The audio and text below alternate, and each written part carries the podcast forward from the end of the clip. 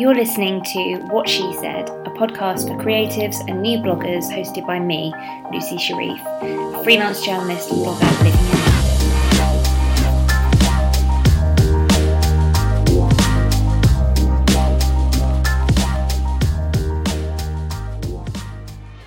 In this episode, I chat to Monica Stott, aka The Travel Hack, about how she grew her business from a small hobby blog while she was travelling to one of the UK's top travel websites with a team of seven. She shares her growth game changers, which, let me tell you, are amazing game changers and some seriously brilliant tips for working with brands. If you're the sort of person that wants to know how to make money blogging or how to get more professional, how to get on your first press trip, this one is for you. Um, a little FYI, my, little girl was not napping while we in, did our interview, so you can hear her gurgling throughout some of the chat. I'm really, really sorry, and a lot towards the end. I hope it's not too distracting. Um, and she also does a massive sneeze at one point, which means that you can't hear me or Monica, but it's like a split second. So I'm really sorry. So, on with the chat.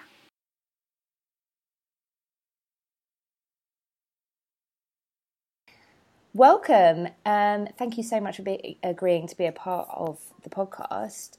Do oh, you, you. I'm sure everybody will know who you are, but if they don't, do you want to just go ahead and introduce yourself and tell us about your journey to where you are today?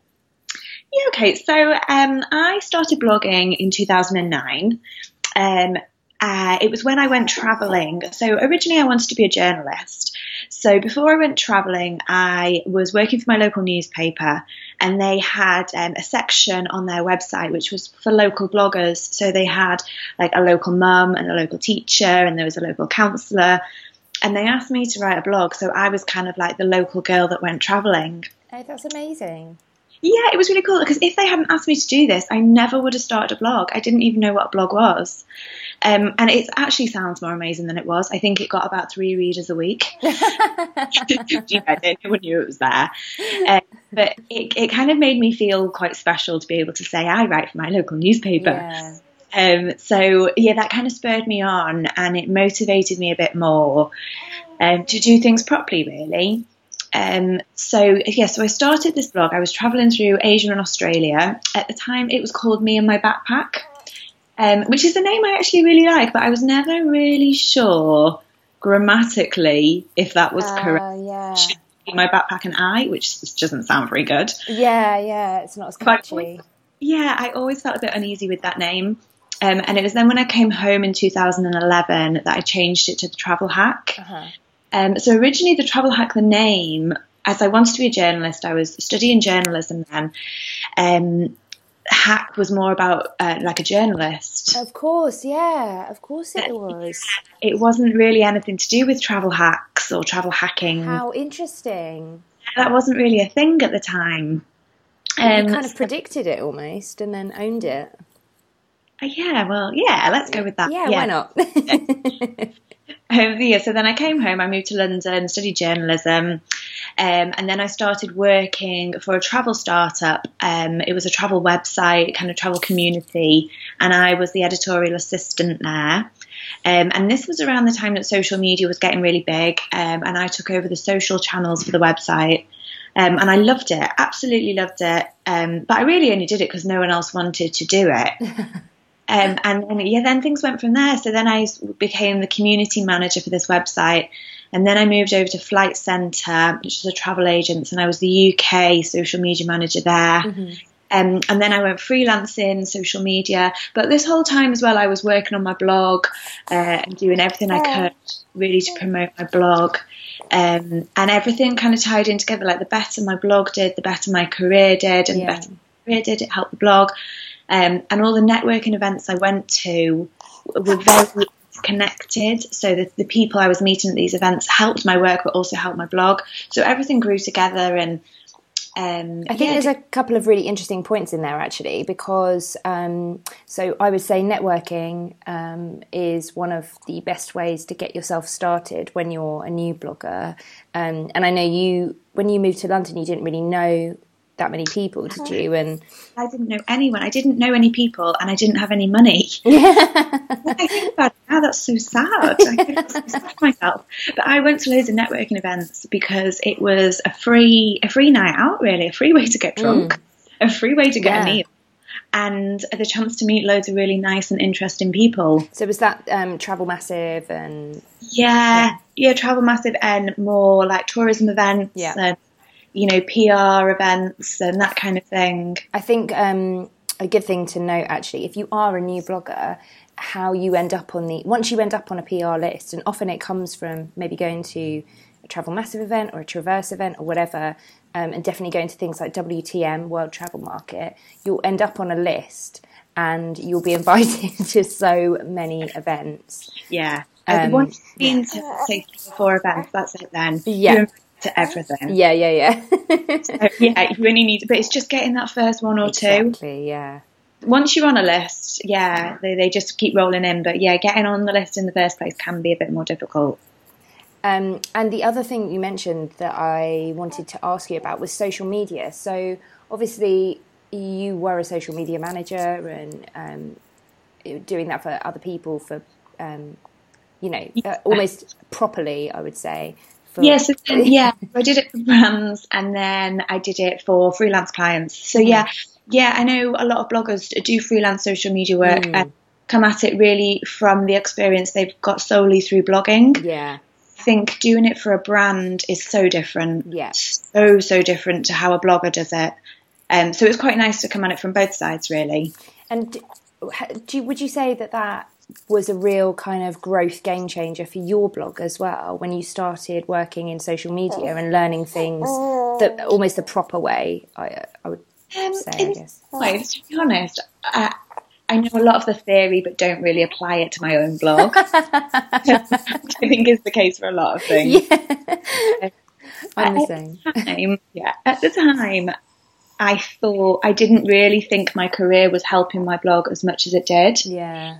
I think my career helped the blog more in terms of things like SEO um, and technical things, but in terms of social media, um, yeah, in some ways it helps, but I, it's more about the reporting. I think that's the main Ah, interesting. because I think a lot of bloggers don't really look at analytics that much or Yeah. Don't do like competitor analysis, don't look at what other people are doing. Yeah, I would agree with that. Yeah. Whereas would- when you for a brand, that's what, what you spend half your day doing. Yeah. And and um, in the post analysis as well, not just the analysis to kind of inform what you're going to do next. What would you say uh, the biggest tips that you've taken um, from your time as a social media manager that you apply to your blogging um, and your business? It's something that I actually genuinely try to do. Is so every month I had to do a competitor analysis report for my boss, Uh-huh. um, and I had to say like, so I did I work for Flight Centre, so I'd have to look at companies like Expedia or someone and say, well, they grew their book by hundred thousand followers this month. And then my boss would turn around and say, "Well, what did they do? How did they do that? Why haven't you done that for us? How are you going to do that for us?" Um, which is a bit scary. Yeah, that is scary, but brilliant. yeah, I mean, it really taught me to do that. And I don't really like thinking of other bloggers as competitors because it's not competitive and it doesn't need to be competitive. It's Yeah. better to work together than be competitive. But I mean, you can take the theory though and look at competitors or people who are doing the same kind of thing with the same kind of audience and look what they're doing each month and see how they're growing each month and try and do things a little bit better. And how would you identify a competitor? And I'm using, I'll probably say in inverted commas because you're because you're right. You're if you've nailed down your own niche or whatever, then it's not a competitor in the same way as it would be a brand competitor, but uh, someone else in your field that you admire, I guess, that you want to look to. How how do you nail down those people? Not literally. That sounds really aggressive. How do you nail them down and get rid of them so that you Yeah. win? Um, I think well, I sort of think of two types of again. Let's. Uh, I feel like calling them competitors is the wrong word. It is. Yeah. Um, and there's the people who I would say are the same as me, who have um, a similar audience, similar size audience, and are blogging for the same kind of people. Mm-hmm. So it's not necessarily always travel bloggers. I don't think it's more bloggers who are blogging for my kind of people. Yeah. Um, so I consider those to be competitors. But then there's the other competitor who is the kind of blogger that I'm aspiring to be like, who I would use more like inspiration, I suppose. Oh, and look at what they're doing and think, oh, that's amazing. I want to do that. Because we all do that. We all do that subconsciously anyway, don't we? So It's Why kind of not? strategically. yeah. Oh, that's a great tip. And Yeah, what fun. what sort of things would you use to do that? What sort of analytics would you use? Um, I, I guess some new some bloggers out there will know. I know I use or I used to use Iconosquare, which has a really really good competitor Yeah. analysis. Um, Yeah, yeah. Well, I'm quite old school, and I will just so I just have a spreadsheet. Mhm. I don't do this formally every month, but it's something that I would recommend to do, and I try and do. And just have a spreadsheet with like I don't know, say ten to fifteen of your competitors, and have things like Twitter followers, Facebook followers, um, Instagram followers, number of blog posts each month, and just fill it in each month and just see how much they're growing. oh wow, that's really interesting. This has really inspired me. Actually, I don't do anything like this. I'm very lazy. It's one of those things each month. It feels like it's going to be a chore, and then you start doing it and think, "Oh, actually, this is really interesting." It's Yeah. just nice to be able to catch up on what they're doing. And sometimes you'll spot something, and you'll see like they've gained like ten thousand new followers in a month, and you look at what they've done, and you see that they've done a competition or something, or they've done something in a certain way, or they've really upped their game at something, and you think, "Wow, fair play!" You know, they've done something really good here, and it's just good to be aware of that. yeah, I think good to keep yourself accountable as well. Well, yeah, yeah, that's true. Hmm. But one thing I think I'm really scared of in blogging is falling behind, Mm, yeah, me too. being better. And I think when you haven't got a boss to report to, it could happen. It could happen so easily. If you sort of take your eyes off the off the ball for a while, things change so quickly. So I think it's a good way of keeping up to date with everything, knowing what everyone's doing, and making sure that you're doing it too or doing it first. So you've you've got a brilliant course which we've talked about in quite a few of the episodes of what she said. So anybody listening out there, if you if you listen to the first one with Jen Lothrop, um, she's done the course and she had some great things to say about it. Um, how did your course come about? I I kind of imagine in my head that you just get stacks and stacks of emails from people asking you advice. Yeah, that's kind of how it started. Yeah. So through getting lots of emails, and then I started writing blog posts about it. Mhm. And I didn't want to be one of those bloggers that blogs about blogging. Yeah, Um, and it's quite tempting to do because when you, whenever I blog about blogging, it gets loads of traffic. I know. Yeah, share it and everything. Um, so so then I thought, well, I'll make like um, a series of posts about it, maybe an email series or something. Um, and then as I started writing it, it just got bigger and bigger and bigger, and it just turned into a beast. And I thought, this is ridiculous. This is huge. Mm. But I also realised that it, it was really valuable, and there was a lot of really good stuff in there. Um, and it took me nearly a year to write it. Oh Um, wow. Yeah, I did have a baby in that time. Ah so- yes.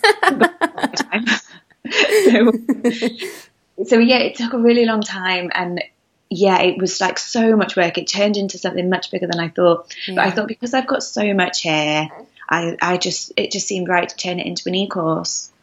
And how is that? I mean, I've I've heard a lot of amazing things about it so far. How how have you found the response? Amazing, absolutely amazing. Better than I thought it would mm-hmm. be. It's just so nice to know that like I'm genuinely helping people. Yeah. And there's a few people who've done the course, and after they finished it, they've like quit their jobs and gone full time as bloggers, which is Oh. terrifying that, that people are doing that based on my advice. But it's really cool, and I think just helping people to do what they want to do is so much more rewarding than I thought it would be Yeah. Like uh, yeah it's so much fun. It's so nice as well. And it's so nice to hear from people who will say things like oh well i took that tip and i've done this and oh I, i've you know doubled my income and things like that. Because i wanted to write it for there's so many amazing bloggers out there doing really amazing things but just don't really know how to make any money from it. Yeah, and actually, I would say that you are one of the kind of experts on that. You you speak about making money as a blogger at a lot of conferences. I've seen you speak a few times, and um, and you're brilliant. So, but you but you're one of the only people out there who who, who actually talks about it and, and says, "This is how I make money. This is how I have made money. This is how you could make money," Yeah. and that's really interesting. What I think quite a lot of people as well. I know that when bloggers ask me, newer bloggers ask me, well, how they they literally just want to know. Do you make fifty pounds a month, or do you make a thousand? Like, can I do this? They just want a ballpark, a kind of starting block. And I think a lot of um, the bloggers that record their incomes, you get two sides of it. You get ones who literally make like a hundred pounds a month, and then ones who are making like two hundred thousand pounds a month. Yeah, like Melyssa Griffin, who's making Yeah. millions. yeah, exactly. and one she blogs there, Making Sense of Cents. And she makes like crazy money, and it's it's amazing to read it, and it is something to aspire to. But like, if you're just starting out, like it's not really very realistic. And I think to to get a realistic guide to what you can earn and how much you can charge and what you should do and uh, and yeah, I agree. Not many people talk about it, and I'm not sure if it's because they're not really earning much money and don't want to say that, or they're earning a lot of money and don't want to share their secrets. I I think it's probably a bit of both. Um, yeah, I would probably say it's a bit of both because yeah, the the less people talk about it, the more people um, think there's some big mystery out there that you should be earning this much or that person's probably earning this much. And and you're right the people who do talk about it and publish income reports the majority of them um, are earning millions. Yeah. so so you kind of think oh god i'm not earning that much. I'm definitely not going to tell people that i earn less than that. Um, Yeah. what would you say is the biggest game changer in terms of making money? Because one of the things that i've found is a bit of a misconception is uh, passive income um, the types of passive income you can earn. I think people think that to make money as a blogger, regardless of how you make it, you need loads of traffic, and like that, I would say that's a misconception. Yeah, yeah, definitely. I you don't need loads of traffic at all. Um, but yeah, I agree. You you don't need loads and loads of traffic. It just needs to be targeted traffic, which is why I know that you don't really agree with this. But for me, having a niche is oh, really. Oh important. yeah. I'm sorry. I'm sorry no, to no, bring. no, no. I do you know? I actually sorry to interrupt, but in terms of having a niche, yes, I, I am quite outspoken on the fact that I don't believe you need a niche, but I would say that the way you talk about niche is I, I agree with because But I don't think niche has to be like budget travel. or exactly, yeah, something. It doesn't. That isn't always your niche. I think sometimes your niche is who your audience are. yeah. Well, I completely agree. I think that's mostly that's sort Yeah. of where I I think I don't believe in in using the terminology of niche in the way that so many travel courses out there use it because Yeah. then people come away and think oh travel that's a niche and it's not Yeah, no, not at all. Whereas I think, so for you, for example, I'm guessing that it's your audience, it's the type of yeah probably woman that you are blogging for, and you know they might like travel, but they might be new mums, they might Yeah. like they might be freelancers. It's a, t- a certain type of person who Yeah. has more than one interest, just like you have more than one interest. So I think sometimes thinking of yeah your niche as your audience is valuable. yeah I agree and yeah thinking about your kind of dream person your dream Yeah. reader really Yeah, yeah, but back to the whole thing about sort of, you know, um, like passive income. Mm. If you're blogging for a certain type of person and you mention a product that that person is going to like, you know, it doesn't matter if a million people read it or if 200 people read it. Well, no, actually, that doesn't make sense because if a million people read it, you'd be doing really well. But, I mean, I know what you mean though really targeted people reading it is more valuable than having millions of people reading it with the majority of them not being interested. Yeah, totally. And I think actually people forget that having an email list um, is actually way can be incredibly valuable. Yeah, definitely. Yeah, I think it's all about the email list because uh, people choose to subscribe to that and they choose to open it. Yeah, So maybe not as many people are reading it as might read your blog, but the people who do read it love it yes, are so engaged in it. So yeah, they're like a, a really valuable load of people. How do you? Because you've got a newsletter, haven't you? Have you? You haven't had it for a really long time though. Well, Is it a couple of years? Yeah, yeah. I didn't start it from the beginning. And I didn't realise how important it was for such a long time because I saw so many people saying, oh, it's so valuable, it's so valuable. Um, and I, it's hard to tell because you send it out and people read it and that's it. Yeah. Ab- About two years ago, I started trying to make a conversation out of it. So I would always put in the newsletter, like, oh, email me back if you've got anything to say, or, you know, just please email back and say something. um, and now, now that I try and encourage conversations through it, I get a lot of people reply to the email. Um, and that feels it feels more like a conversation. It's more of a one-on-one as well. And i think people really like it as well if they email me back and then i i reply to them and we have a bit of a chat and it's really time consuming. Yeah, I can imagine. but it's really nice and i think that's what blogs are about. It's about talking to people. Yeah. and a, a newsletter doesn't have to be you just talking at people. It can be a way to start a conversation. Um, are there? Because I listened to the podcast that you did with Kat Molesworth for Blogtacular, and you mentioned briefly um, sp- uh, brands sponsoring your newsletter. yeah And I hadn't even thought of that at all. Um, and I wondered if you could tell me a little bit about that.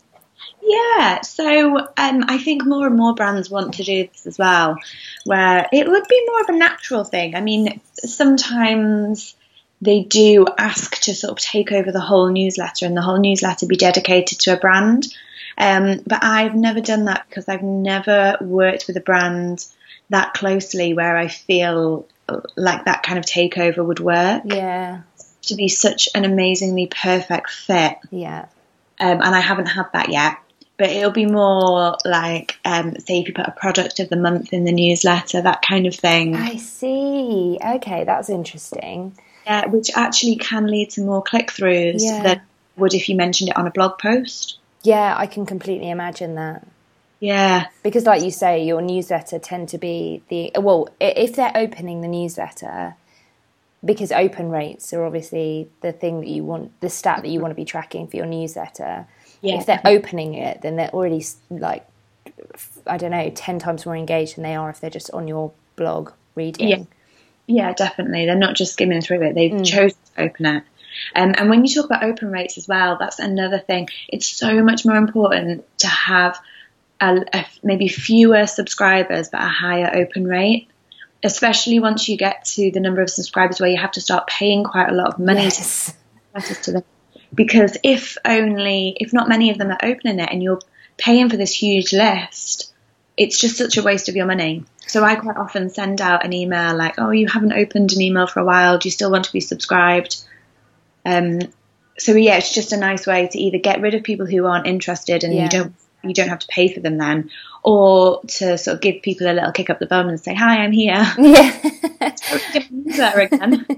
I do the same thing, um, and I have a much smaller list than you, but I I find that that really helps because I'm at the stage now, just at the stage where I um I pay for my subscribers, and when I see the people that haven't opened it, I'm like, no, I'm not paying for you. Get off my list. yeah, go away. Um, Yeah. Another thing that I do with my newsletter, and I wondered if you did it too, is um, when someone's newly subscribed, that's kind of when they're at their most engaged. That's when they've discovered you and they've probably gone to all your social and they want to know everything about you. Do you have a tailored um, kind of email that goes out to those people, like the new people, they're in for a week? Um, Yeah, do you know what? I actually don't, but I really should because I know Yeah. exactly what you mean. Um, you know, sometimes you get them when you subscribe, and they'll send you one saying, um, "Here's the most popular post. Check these out. Yeah. If you Want to know about me? Check out this page. If you want to know about my latest trip, check out this." Yeah, that's such a good idea. That's what to- I do, and I found that it. Um, I've the open rate for that is like ninety percent. It's incredible, and it's just a here's my story. Here's more about me. Yeah, I'm Lucy. I'm etc. etc. And I think it maybe even was Melyssa Griffin, um, who has a kind of really complex, hardcore funnel that you push people through. you know, with you send them this email and then another one and another one. You know, here, here's my, you know, over a, a, kind of a month, you have a series of emails that lead to kind of getting them on a course. Um, yeah. But yeah, I I found it brilliant. It's actually really satisfying as well because uh, sometimes people reply to the email and like, oh, I didn't realise that about you or whatever, and yeah, oh, that's nice. Maybe I need to do that.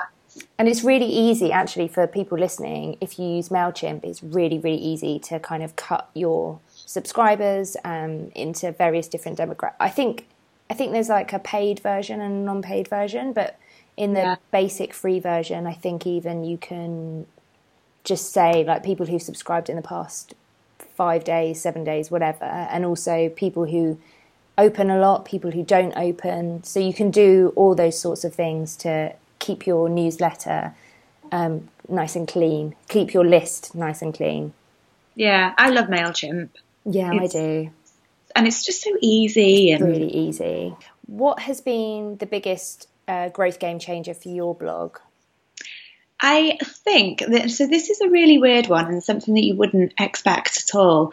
But it was when I had my first son, George. Um, obviously, I was really busy with him, so I kind of um, I didn't take on as much work. Um, and I only took on the jobs that I really, really wanted to do. Mm-hmm. And that changed everything because before that, I basically said yes to everything, anything and everything. I squeezed in as much as I possibly could. And if there was a little gap in my diary, anything could be squeezed in there. and obviously, things changed when I got a bit busier. Mm-hmm. I was really selective about what I worked on. Um, I upped my fees a lot because I could. And that was just such a game changer. Oh, that's really interesting. And that's a really, really good lesson, especially for newer bloggers who maybe have just been offered, like we were talking about, once you're on a list, you're on a list. And if you go on one press trip, some sometimes you can be asked on absolutely stacks. If you yeah. say yes to every single one, you get invited on more and more and more. Yeah. Do you think it was such a growth game changer because you didn't have sponsored or sponsored content or press trip content wasn't like the sole your sole content? Yeah, I think it was a mixture of everything. It was that there wasn't as much sponsor content and press trips, and particularly, I don't really like press trips to be honest. So no, I don't. Yeah, there was less of that, but it was more in terms of being able to make money. I think, um, and being much more selective about mm-hmm. things, and just working on the things that were 100% a really good fit for the blog. Um, yeah, that was that definitely changed things, and, and, not being afraid to say no to things, because nine times out of ten, say if someone emails you and says, "Do you want to do this? This is the budget we've got for it," and nine times out of ten, if you say no, um, my fee is higher than that, they always manage to find a bit more. Yes.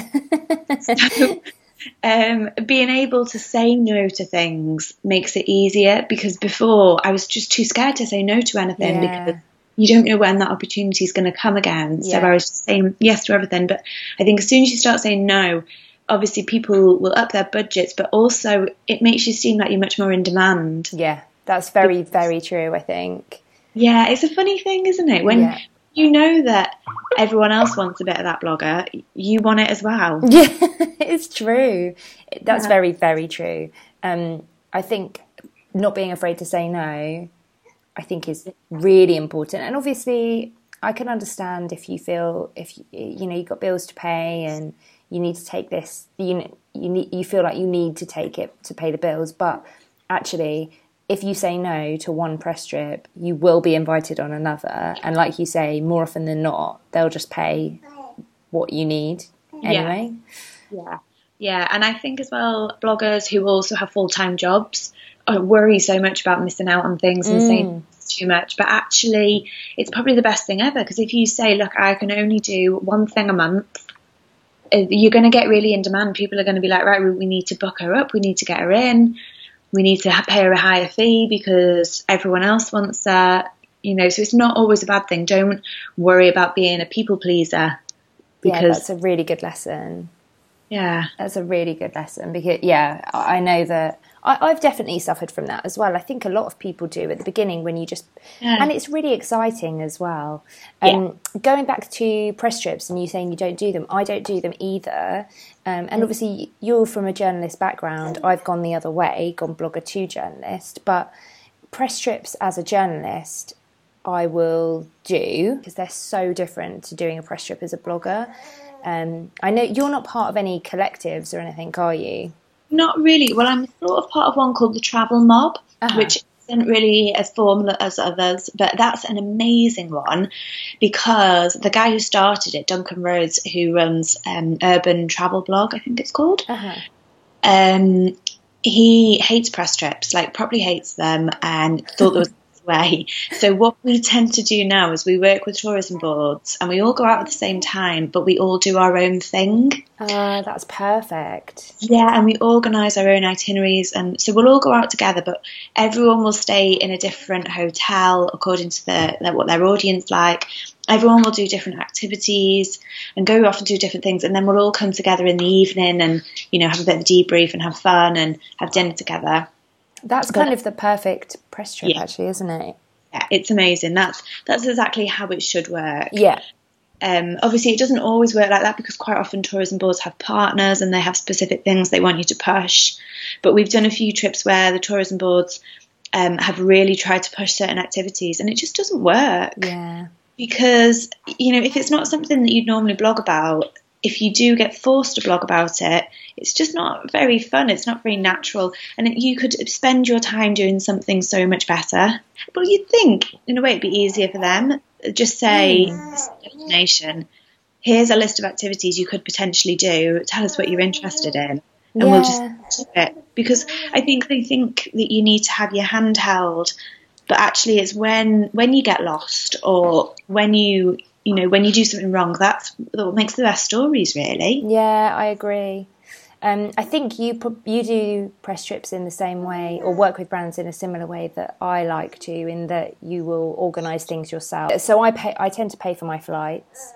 Yeah, um, and, and, get things covered yeah. in the destination. Yeah, I tend to do that too. Um, it's just easier, yeah. especially. I mean, you've got two children, and I presume you often will travel with your with your husband as well as your two children, and um, yeah, it's just easier, yeah. um, especially flying with kids. Yeah. Because if you work with an airline and you have to blog about the flight, so yeah, you've already got your hands full with yeah. two children. Yeah. and then you've got to blog about it as well, and it's just a nightmare. So yeah, I'd rather pay. just enjoy the flight. Yeah, definitely. And actually, um, that leads us to motherhood. So you've got two children now, and you work full time and you're kind of my hero. How how do you do it? But also, how has your travel style changed? Yeah. Um, oh, I, am very tired. Yeah.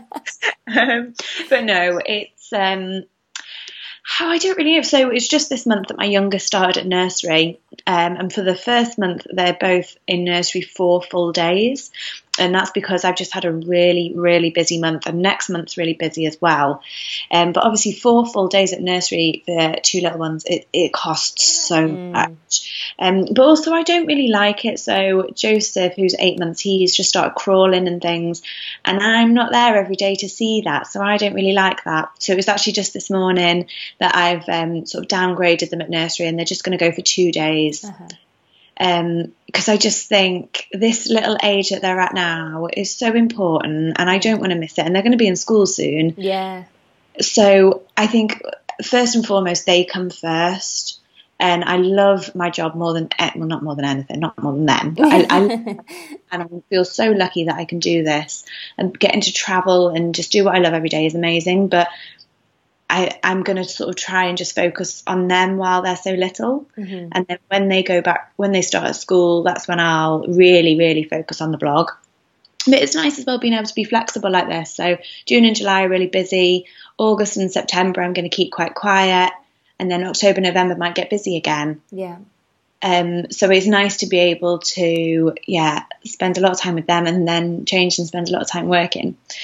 Um, but yeah, I, I, I don't really know how I manage. I just a lot in the evenings. Uh, my family are amazing.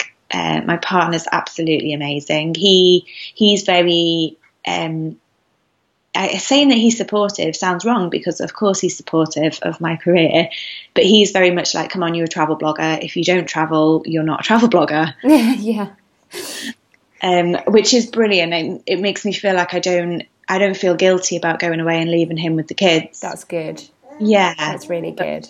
Yeah. So um, was that think- a, was that a fear when because that's certainly a fear of mine. I mean, I know I'm not a travel blogger in the same way that you are at all, but but I am a travel blogger. So, yeah. but I and I do worry sometimes that you know the last bit of travel content I did was in January, which is a long time ago. Yeah, well, that's the reason for me why I took on like the travel hack team. Yes. To fill the gaps when I wasn't going away, and so that I didn't feel the pressure to go away when I didn't want to. Um, and also so that um, it didn't turn into um, like more like a personal lifestyle blog. Yeah. Um, which is great. I love those kind of blogs, but the travel hack is and always will be a travel blog. And if someone's not traveling, it's not that. Yeah. So yeah, so that's why I took on the team, who are absolutely amazing. And you've and, recently won an award, haven't you? Yeah, last week we won the Cheap Flights Award for the UK's favourite travel blog. That's amazing! Congratulations. Thank you. So yeah, that was a lovely one. So, how many? There's quite a few of you now, isn't there? Yeah, so there's seven of us now. Oh, seven. Cool. And yeah. I think I know everybody, but if anybody doesn't know who they are, would you mind going through and introducing yeah. them? So we have Elle Croft, um, who also has her travel blog, A Bird in the Hand. Um, and Elle has just had her first novel published. Yeah, so exciting. The Guilty Wife. I'll link to it in the show notes. Yeah, so she's amazing. And then we have Elizabeth Sellers, who runs a blog, Rosa Lilium. Um, she's sort of lifestyley and travelly, and she's amazing too. And then we have Shah, who runs Taylor Hearts Travels and she is pregnant with her second baby. Yeah. And then we have Amy, who she's in, I think she's in Canada at the minute, or maybe the States. she's a jet setter. yeah. Uh, and she has a blog called Bambi Jane Travels. And then we have Steph and Leah, who are the newest members to the team, um, and they are absolutely amazing. And Steph is more of a writer, and Leah is a professional photographer. Oh wow! So together really nicely, and they've just done a big trip around Australia together. Um, so yeah, they're really cool as well. So it's really nice actually. We've just started sort of arranging more meetups and mm-hmm chances for us all to get together because we have so much fun when we're together. it's mm-hmm. like the ultimate girl gang. I want to be part of that girl gang. yeah, we, want to show this more. We want to show how much fun we have together. Um, so yeah, we're going to be doing more group trips together. Oh, that's cool. Yeah, yeah. So yeah, that should be fun. How have you found the transition having going from? I mean, you've had people writing for the travel hack for quite a long time now, but um, the transition from your voice to lots of voices? It's sometimes I found it quite hard, especially in the early days when I was getting feedback from regular readers who were saying, you know what, we just prefer your post, we just want to read about you. Mm-hmm. But looking at the bigger picture, having more content is better overall. It attracts more readers. Um, we can cover more categories, and a lot of people now are saying that they love the fact that we have so much content from so many different areas. Um, and it's nice for me as well. Like I think people underestimate how hard it is to run a blog by yourself. Yeah. And even though it, you know, it's obviously still like my business, and I'm very much like I run everything. But it's nice to have a team to say, oh, you know, what do you think of this? Do you think we should do this? Do you think we should do that? Have you got any ideas on this? It's just so nice to have that. Yeah. And to feel more like I have colleagues that are just as interested in the blog as I am. Yeah, th- it can be when people talk about wanting to be a full time tra- uh, full time blogger. Um, mm-hmm. it is quite lonely. Yeah, yeah, really the, lonely. Yeah, the amount that you have to do yourself with no input is pretty scary. Yeah, sometimes you just want to bounce around some ideas, and sometimes yeah. you just want someone just to say, "Yeah, that's a good idea. Do that." Yeah just keep you on track. Well, for me, I have just have so many ideas and so many things I want to do. Sometimes I just need someone to pull me back and say, just focus on one thing at a time. Yeah. Well, that's another thing actually with working for yourself is that you don't have anybody there holding you accountable for that one task that you need to do, and you can Yeah. just veer off on a tangent. I suppose because we're all naturally we're creatives, Yeah. it can sometimes be hard to like sit us down and say stop it. you need to calm down. I have to write myself a to do list every Mm. day because if I haven't got a list, like God, I could end up doing anything. yes. Literally anything, like the most random things ever. Yeah, I'm the same. And actually, since having an IS, I haven't been officially working. So I've been like, oh, I'm not going to use my to do list. But that has meant that I've been just veering off, doing the most nutty things for hours at a time. I think it's nice though, like for you in your situation now on maternity leave, like you can do that, and that's really lovely. And I do think it's important to do that sometimes as well. Um, but then other times when you've got clients, yeah, like, exactly. Yeah, that you've got to stick to the to-do list. In terms of when you've taken on work with a brand or Yeah. with in any kind of way, because that I know that's what most of the people listening to this will probably want to know. So they've they've had their first kind of bit of paid work, be it a sponsored post or um, a press strip or whatever. There's two things that I know that you've said that I've really taken on board that are such brilliant, brilliant pieces of advice. And one of them is under promise and over deliver. So don't be that person that's like, I'm going to do 10 posts for you and 25 Instagrams and etc. etc. Under promise and then do that little bit more. Yeah, And then Yeah. also the follow up of how you present the analysis to them afterwards. Would you be able to talk a little bit about that and your tips for yeah, smashing this it, basically. as well that I think has come from like my old jobs Mm-hmm. About the reporting on things that you've done because sometimes the report is more important than it's the most important thing because if you can prove that what you did was valuable, that brand will want to work with you again. Yeah. But also, if you write a report, you can then use that to present to other brands and uh-huh. say, "I've done this in the past. the- These are the results, and you can you can make them want to work with you as well. So yeah, so I always do reports when I work on paid campaigns anyway. And it, sometimes it can be really basic. It can just be like how many page views it got, uh, things like Twitter impressions and Facebook, uh, and you know how many likes it got on Instagram. And so I think the most important thing is screenshotting the comments that you're getting. So um, things like, say, if you went on holiday somewhere and you, someone messaged you and said, you know what, I'd never thought of going there, or uh, this has inspired me to book it, or thanks for this review, I'm I've just booked it, I'm going there.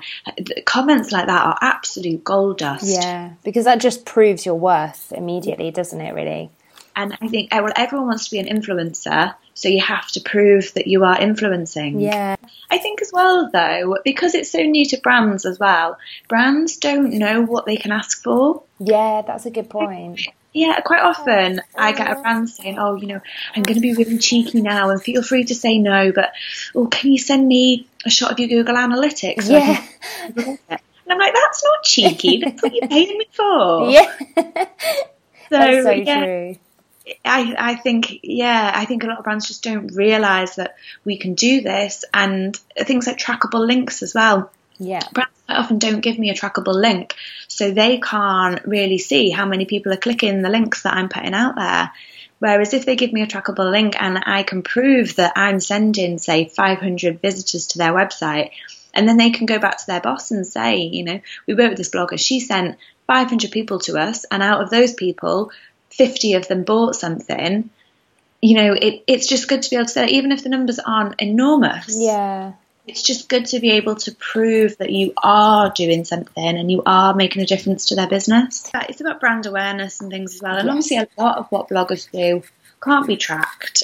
And you know, you might mention a brand, and then three years later, someone might be like, "Oh yeah, I remember reading about that. Oh yeah, I'll have a look at that." And then they might end up booking something massive. Yeah, that's true. You just don't know. So, I, but I think yeah, when it comes to things like that, as long as you're just creating things that you're really proud of and you know has the potential to influence people, I think that's what's important. And I think it's hard, especially now that brands have bigger budgets to play to work with bloggers. And if someone comes to you and says, you know, I'm going to offer you loads of money to do this, Mm. hard to say no if Yeah. you if it's not like totally fits with your brand. But I think the more that you do, and the more the more you only work with brands that really fit, the better it is. Yeah, 100%. Yeah. I think that's a really good place to end it. Uh, so thank you very, very much for being part of the podcast. Um, where can everybody find you online? Oh, So they can find me at the Travel Hack, and then my blogger course is very imaginatively named the Blogger Course. I love that it's called that. Great SEO. Clever, but then I thought, yeah, yeah, E SEO. And I'll link to everything in the show notes. Okay, thank you. Thanks for listening to What She Said. And if you like this episode or any of the other episodes, please think about giving me a lovely rating on iTunes. I really appreciate it. If you want to connect with me, head over to my blog, wanderluce.com, or hit me up on Twitter, Instagram, or Pinterest, where I'm at Wanderluce Blog.